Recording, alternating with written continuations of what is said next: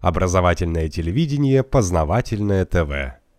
Горбачев – ликвидатор э, Советского Союза, государства, по заданию Соединенных Штатов Америки, как врага. И это э, военно-политическая операция спецслужб. Ельцин, как и другие президенты 15 республик, э, получили в результате власть этой ликвидации. Если бы это был не, не Ельцин, получил бы власть кто-то другой, Хазбулатов, например. То есть власть-то она же не может быть брошенная, как говорится, она ее кто-то подберет. Вот для Российской Федерации это сделал Ельцин. И понятно, что его роль велика и в разрушительных процессах, это понятно. Но он не был в, э, в рамках этой работы, он не был сознательным агентом. То есть он был разрушительным в силу своих качеств. То есть в силу желания власти, силу э, желания э, там, стать большим и великим, то есть в силу собствен, чувства собственной значимости. Он не, не делал это по заданию Соединенных Штатов Америки. Это, это, в этом большая разница. Они его подобрали, то, что называется, в темную, как разрушителя. А Горбачев это сознательный процесс разрушения.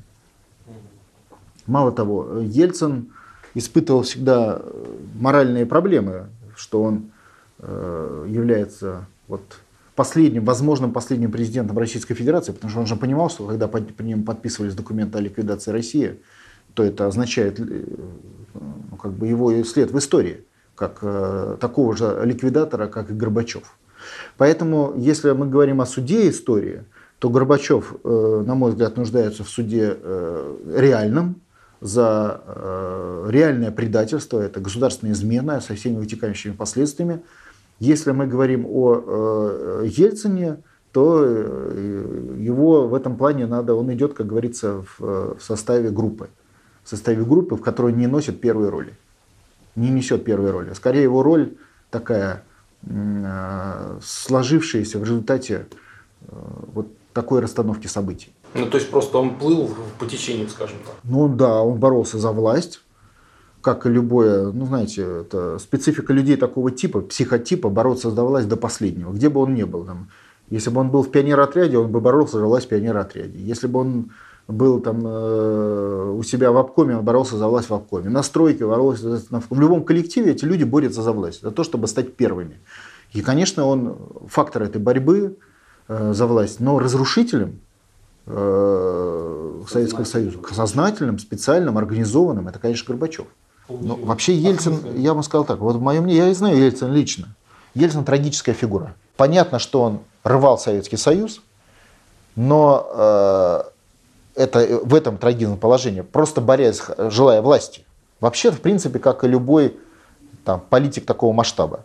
Вопрос в том, что это была игра, в которой Горбачев разыграл историю с ликвидацией Советского Союза как бы уступая как бы Ельцину, Кучме, э, там, ну, это, э, да, Шушкевичу и всем остальным. Это была игра. И Ельцин трагически очень относился к своей роли первого и последнего президента России, к своей роли трагически относился ликвидатора Советского Союза в том виде, как это получилось, потому что он так этого не хотел, на мой взгляд.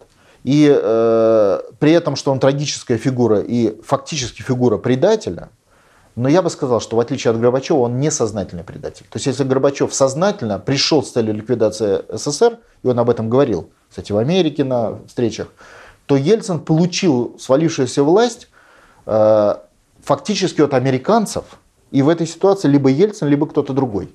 Понимаете, да? Ну не он бы, значит другой бы получил эту власть, потому что процессами управляли американцы, разрушители Советского Союза. Это же было соглашение о ликвидации. Когда? Подписанные при Ельцине решения о ликвидации Российской Федерации на бумаге были сделаны. Если бы Ельцин не устроил загогулину с Путиным, России бы не было. Потому что уже это сделано было на бумаге. Как, смотрите, когда были подписаны э, решения о выходе фактическом Чечне из состава России, это означает выход всех республик Дальнего Востока и Юга. Понимаете? А потому что если можно Чечне при поддержке Запада, значит можно всем. Значит уже нельзя воевать за территориальную целостность. Понимаете, да?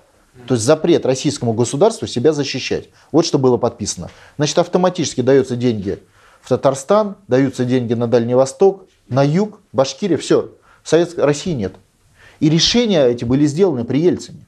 Если бы Ельцин не устроил загогулину с Путиным, России бы уже не было. А что значит загогулина с Путиным? Когда он провел Путина. За пять э, дней, когда американцы отдыхали. Ну, откровенно говоря, они решили, что с Россией все уже решено, и фигура президента ничего не решит. И пропу... Ну, они не сопротивлялись, конечно, сильно, но просто пропустили, зевнули. То, что называется, зевнули. И прошлась загогулина, появился Путин. Познавательная точка ТВ.